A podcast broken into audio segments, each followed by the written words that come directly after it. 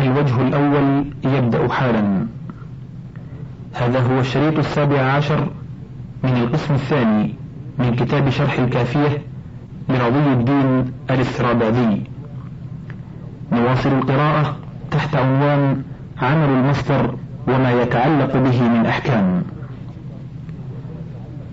وسيبويه والخليل جوزا إعمال المصدر المعرف بالله مطلقا.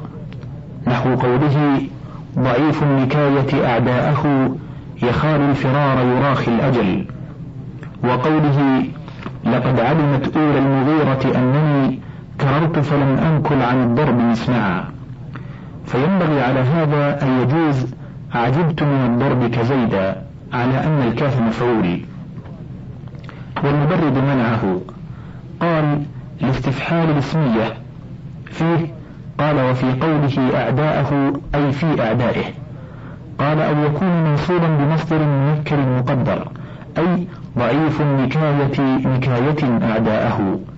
فيضمر المصدر لقوة القرينة الدالة عليه. قوله وإن كان مطلقا أي مفعولا مطلقا فالعمل للفعل. وإنما كان العمل للفعل المقدر لما ذكرناه من تعذر تقدير المفعول المطلق بأن مع الفعل سواء كان الفعل ظاهرا أو مضمرا جائز الإظهار وأما إن كان واجب الإضمار فيجيء الكلام عليه وهو قوله وإن كان بدلا منه فوجهان. اعلم أن المفعول المطلق لا يكون بدلا من الفعل حقيقة إذ لو كان لم يقدر الفعل قبله كما مر في باب المفعول المطلق فلم ينتسب بل يكون بدلا من الفعل إذا صار اسم فعل كما مر. وإنما يقال له بدل من الفعل مجازا إذا لم يجز إظهار الفعل مكانه فكأنه بدل منه لما لم يجز أن يجمع بينه وبين الفعل لفظا كما لا يجمع بين البدل والمبدل منه. فإذا حذفت الفعل حذفا لازما فعند سيبويه الناصب هو المصدر. لكونه كالقائم مقام الفعل نحو ضربك زيدا أيضرب زيدا ضربا. فالمصدر عمل في المفعول لكونه كالفعل لا لتأويله بأن والفعل ودليل كونه كالفعل امتناع استعمال الفعل معه وذلك بإضافته إلى الفاعل كما ذكرنا في المفعول المطلق. وقال السرافي بل العامل هو ذاك المقدر فعلى مذهبهما يجوز تقديم المنصوب على المصدر لأنه إما عامل لا بتقدير أن وهو المانع من تقديم المعمول وإما غير عامل. قال المصنف وإن لم يكن حذف الفعل حذفا لازما كما في ضربا زيدا إذ يجوز اضرب ضربا زيدا فالعمل للفعل لا للمصدر. والظاهر من كلام النحاة أن المفعول المطلق المحذوف فعله لازم كان الحذف أو جائزا فيه خلاف هل هو العامل أو الفعل هو العامل؟ والأولى أن يقال العمل للفعل على كل حال. إذ المصدر ليس بقائم مقامه حقيقة بل هو كالقائم مقامه كما ذكرنا. والتصوير يمنع المصدر من العمل كما يمنع اسم الفاعل والمفعول. لضعف معنى الفعل بسبب التصوير الذي لا يدخل الأفعال ومن ثمة يمنع الوصف ثلاثتها من العمل. ويجوز حمل توابع ما أضيف إليه المصدر على اللفظ وهو الأرجح لقصد المشاكلة في ظاهر الإعراب. وإنما يصار إلى المحل إذا تعذر الحمل على اللفظ الظاهر كما مر في باب الاستثناء. وتحمل التوابع على محل المجرور أيضا خلافا للجرمي في الصفة قال لأن الصفة هي الموصول في المعنى والعامل فيهما واحد. قال ابن جعفر هذه العلة موجودة في التأكيد وعطف البيان أيضا بخلاف البدل فإنه جملة أخرى والعامل فيه غير العامل في الأول عنده وكذا في عطف النسق. قال الأندلسي الظاهر من كلام سيبويه منع الحمل على موضع المجرور باسم الفاعل وبالصفة المشبهة وبالمصدر. فإن جاء ما يوهم على المحل أضمروا له ناصبا أو رافعا إما فعلا أو منوعا من جنس ذلك المضاف.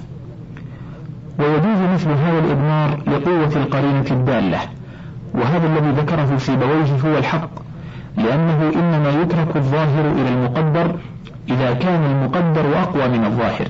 من حيث كونه إعرابا والظاهر حركة بناء كما في يا زيد الظريفة أو إذا تعذر الحمل على الظاهر كما مر. فقوله حتى تهجر في الرواح وهاجه طلب المعطل حقه المظلوم. إنما ارتفع المظلوم فيه لكونه فاعل حقه أي غلبه المظلوم بالحق. ويعمل اسم المصدر عمل المصدر. وهو شيئان أحدهما ما دل على معنى المصدر مزيدا في أوله ميم كالمقتل والمستخرج.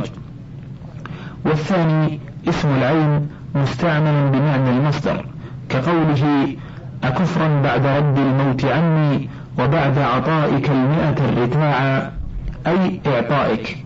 والعطاء في الأصل اسم لما يعطى. ويستعمل المصدر بمعنى اسم الفاعل نحو ماء غور أي ضائر وبمعنى اسم مفعول كقوله دار لسعدى إذه من هواك. فيستوي فيه المذكر والمؤنث والمثنى والمجموع اعتبارا للأصل. ويجوز تثنيته وجمعه أيضا. ويجوز أن يكون محذوف المضاف أي ماء ذو غور. ومن ذوات هواك.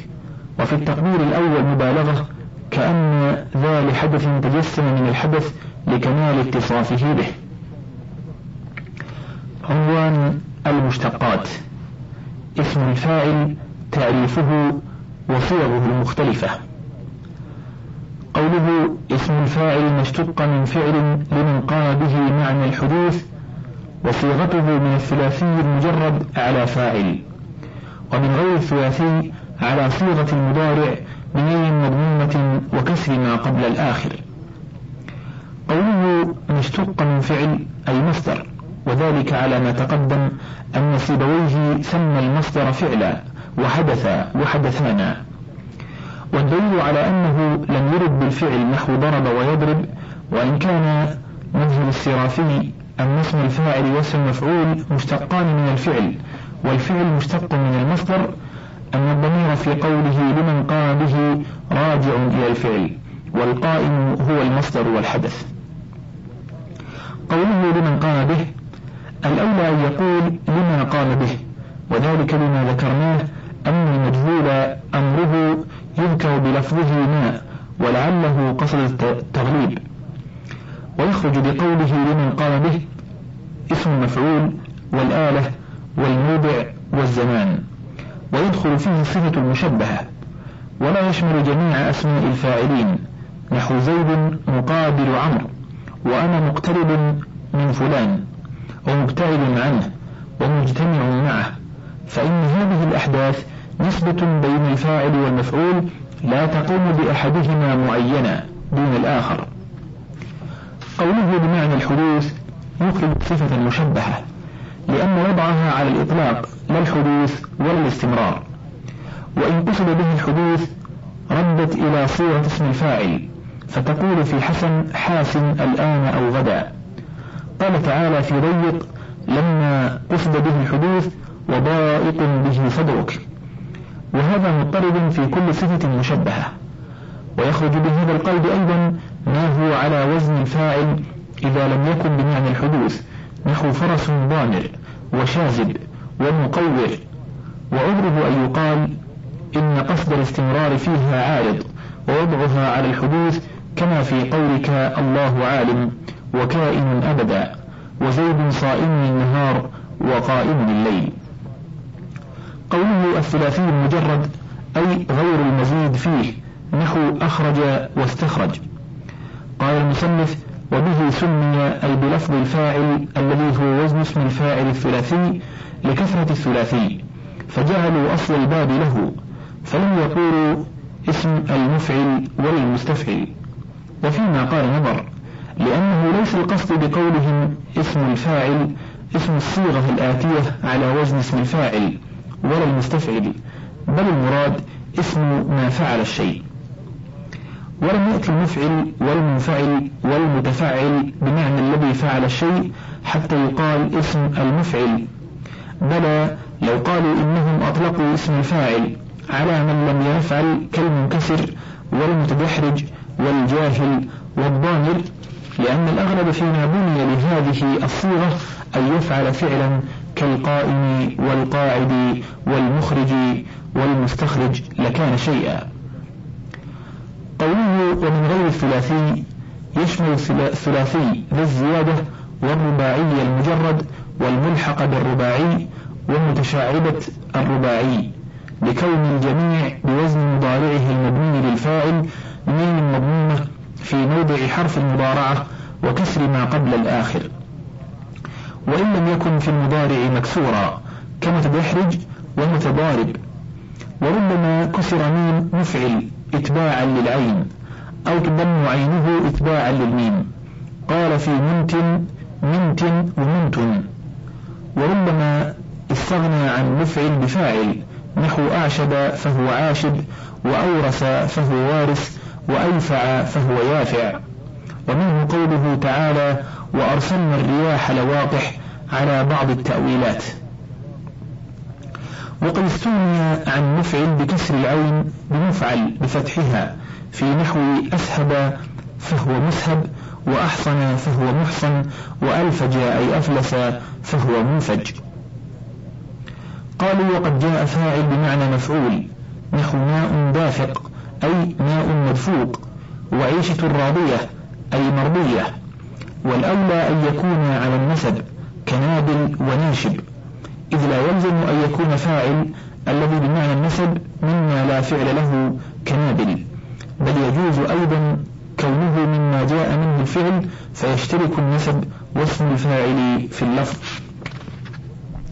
وكذا قيل يكون اسم الفاعل بوزن المفعول كقوله تعالى إنه كان وعده مأتيا أي آتيا. والأولى أنه من أتيت الأمر أي فعلته. فالمعنى أنه كان وعده مفعولا كما في الآية الأخرى. عنوان عمل اسم الفاعل وشرطه.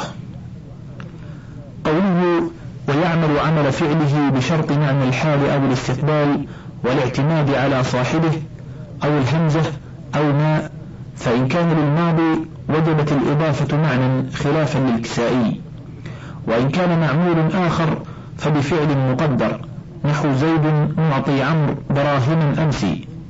فإن دخلت اللام مثل مررت بالضارب أبوه زيدا أمسي استوى الجميع. إنما اشترط فيه الحال أو الاستقبال للعمل في المفعول لا في الفاعل كما ذكرنا في باب الإضافة أنه لا يحتاج في الرفع إلى شرط زمان. وإنما اشترط أحد الزمانين لتتم مشابهته للفعل لفظا ومعنى لأنه إذا كان بمعنى الماضي شابهه معنى لا لفظا لأنه لا يوازنه مستمرا. وقد ذكرنا في باب الإضافة أنه لا يحتاج بالرفع إلى شرط زمان. وقد ذكرنا هناك كثيرا من أحكامه المحتاج إليها ها هنا فليرجع إليه. قوله والاعتماد على صاحبه. اعلم أن اسم الفاعل والمفعول مع مشابهتهما للفعل لفظا ومعنى لا يجوز أن يعملا في الفاعل والمفعول ابتداء كالفعل. لأن طلبهما لهما والعمل فيهما على خلاف وضعهما. لأنهما وضع على ما ذكرنا للذات المتصفة بالمصدر إما قائما بها كما في اسم الفاعل أو واقعا عليها كما في اسم المفعول. والذات التي حالها كذا لا تقضي لا فاعلا ولا مفعولا. فاشترط للعمل إما تقويها بذكر ما وضع محتاجين إليه وهو ما يخصصهما. وذلك لأنهما وضع لذات مبهمة متصفة بالحدث الذي اشتق منه مذكور قبلهما ما, يخص ما يخصصهما كرجل ضارب أو مضروب بخلاف الآلة والموضع والزمان كالمضرب والمضرب فإنها وضعت بالذات المبهمة المتصفة بحدثها غير المختصة بما يعينها قبل. وإن وقوعهما بعد حرف هو بالفعل أولى كحرفي الاستفهام والنفي. ويعني بصاحبه المبتدأ إما في الحال نحو زيد ضارب أخواه أو في الأصل نحو كان زيد ضاربا أخواه وظننتك ضاربا أخواك وإن زيدا ذاهب غلاماه. والموصوف نحو جاءني رجل ضارب زيدا وذا الحال نحو جاءني زيد راكبا جملا. قال المصنف إنما اشترط الاعتماد على صاحبه لأنه في أصل الوضع وصف فإذا أظهرت صاحبه قبله تقوى واستظهر به لبقائه على أصل وضعه فيقدر حينئذ على العمل. وقال ابن مالك وهو حال كونه خبرا للمبتدأ أو حالا أيضا معتمد على الموصوف لكنه مقدر. وفيه تكلف ولا سيما في الحال فإن مجيء الحال جانبا موصوفا بالمشتق كقوله تعالى إنا أنزلناه قرآنا عربيا قليل وهو الذي يسمى بالحال الموطئة. قوله أو الهمزة أو ما هذا هو الثاني. والأولى كما قال الجزولي حرف الاستفهام أو حرف النفي. ليشمل نحو هل ضارب الزيدان ولا ضارب أخواك ولا مضروب أبواك ولا ضاربا زيدا وإن قائم أبواك. وقد يكون النفي غير ظاهر بل هو مؤول به. نحو إنما قائم الزيدان أي ما قائم إلا الزيدان. ويقدر الاستفهام أيضا نحو قائم للزيدان أم قاعدان. والأخفش يجوز عمله من غير اعتماد على شيء من الأشياء المذكورة نحو قائم الزيدان كما مر في باب الابتداء. قوله وإن كان للماضي وجبت الإضافة معنى. يعني يجب أن يضاف إلى ما يجيء بعده مما يكون في المعنى مفعولا نحو ضارب زيد أمس وتكون إضافته معنوية.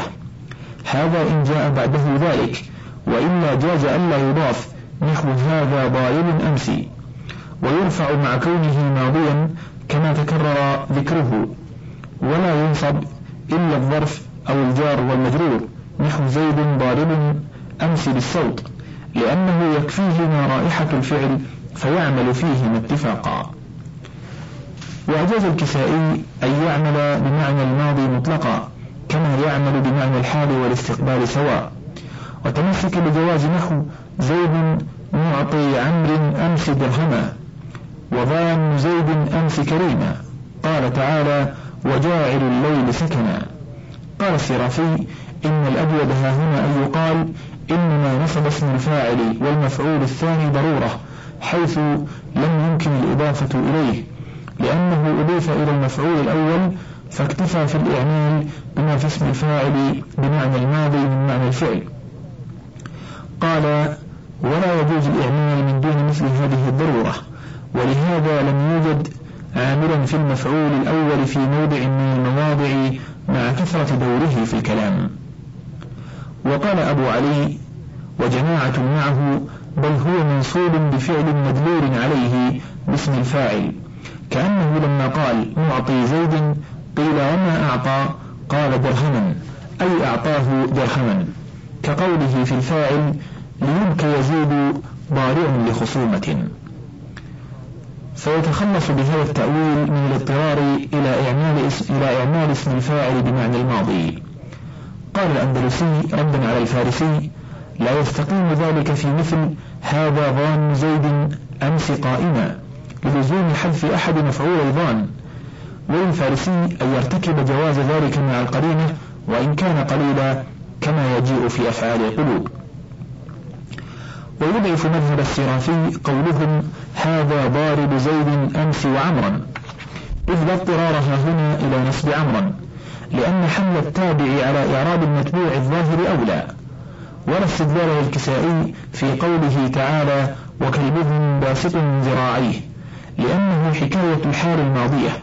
قال الأندلسي معنى حكاية الحال أن تقدر نفسك كأنك موجود في ذلك الزمان.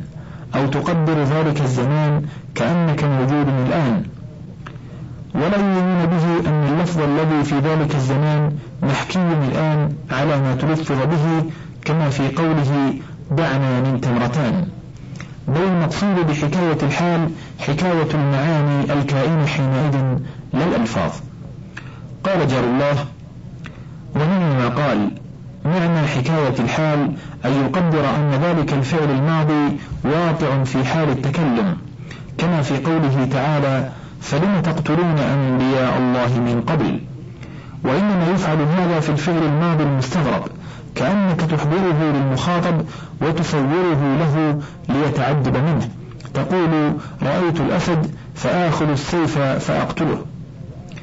فإذا تقرر أنه لا يعمل بمعنى الماضي ثبت أن يكون إضافته معنوية.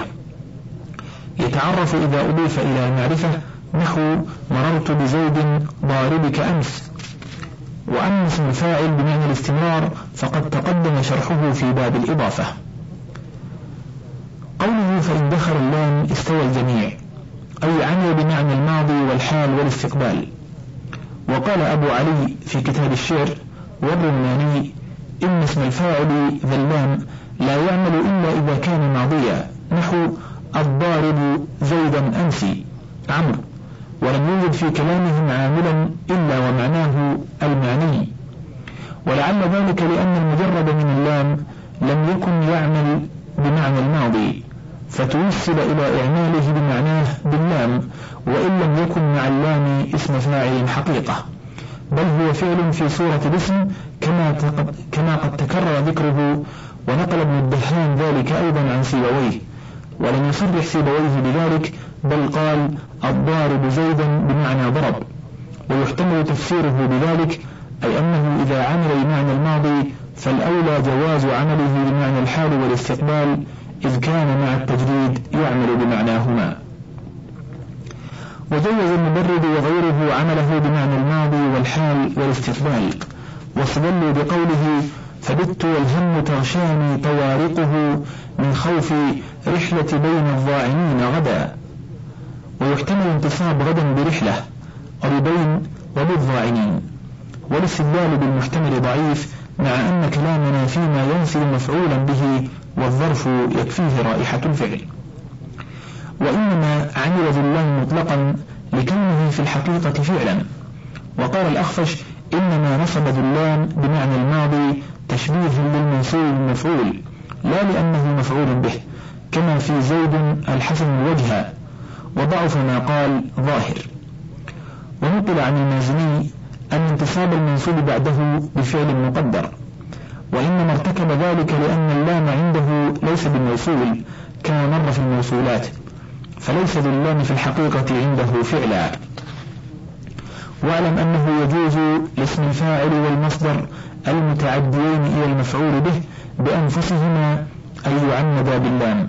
نحو أنا ضارب لزيد وأعجبني ضربك لزيد وذلك لضعفهما لفرعيتهما للفعل كما يجوز أن يعمد الفعل باللام إذا تقدم عليه المنصوب كقول كقوله تعالى إن كنتم للرؤيا تعبرون وقولك لزيد ضربت. واختصاص الله بذلك من بين حروف الجر لإفادته التخصيص المناسب لتعلق الفعل بالمفعول. وعندما كان من نحو علم وعرف ودري وجهل بالباء لا غير. نحو أنا عالم به لجواز زيادتها مع أفعالها أيضا كما يجي. عنوان صيغ المبالغة اسم الفاعل أوزانها وعملها. قوله وما وضع منه للمبالغة كضراب وضروب ومضراب وعليم وحذر مثله والمثنى والمجموع مثله. أبنية المبالغة العاملة اتفاقا من البصريين ثلاثة وهذه الثلاثة مما حول إليها أسماء الفاعلين التي من الثلاثي عند قصد المبالغة. قال فيا لرزان رشحوا بي مقدما على الحرب خواضا إليه الكتائب. وفي كلامهم إنه لمنحار بوائكها أي سنانها. وقال ضروب بنصر السيف سوق سنانها إذا عدموا زادا فإنك عاقر وربما بني فعال ومفعال وفعول من أفعل. نحو حساس ودراك من أحس وأدرك. وقال شم المهاوين أبان الجزور مخاميس العشيات لا خور ولا قزن. جمع مهوان من أهانة. قال سيبويه فاعل إذا حول إلى فعيل أو فعل عمل أيضا. وأنشد حتى شآها كليل موهر عمل بات اضطرابا وبات الليل لم ينم. فكليل مبالغة كال يعني البرق وشآها أي ساقها والضمير للأتن.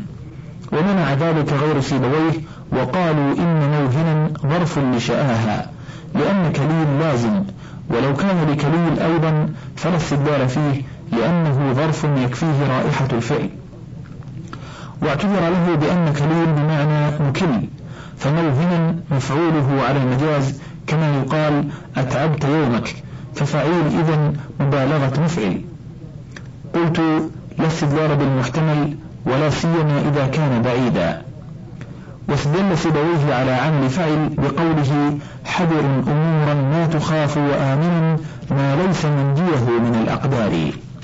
ومنعه غيره وقال إن البيت مصنوع يروى عن اللاحقي أن سيبويه سألني عن شاهد في تعدي فعل فعملت له هذا البيت. أما إذا لم يكن فعيل وفعل مما حول إليه اسم الفاعل كنظيف وكريم وطب وفطن فلا خلاف في أنهما لا ينصبان.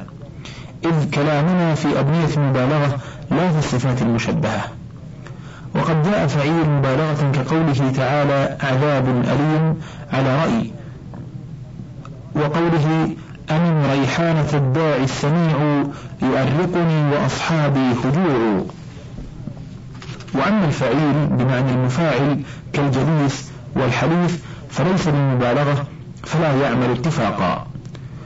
وعند الكوفيين لا يعمل شيء من أبنية المبالغة لفوات الصيغة التي بها شابه اسم الفاعل الفعل وإن جاء بعدها منصوب فهو عندهم بفعل مقدر. وقال البصريون إنما تعمل مع فوات الشبه اللفظي لجبر المبالغة في المعنى ذلك النقصان. وأيضا فإنها فروع باسم الفاعل المشابه للفعل فلا تقصر عن الصفة المشبهة في مشابهة اسم الفاعل.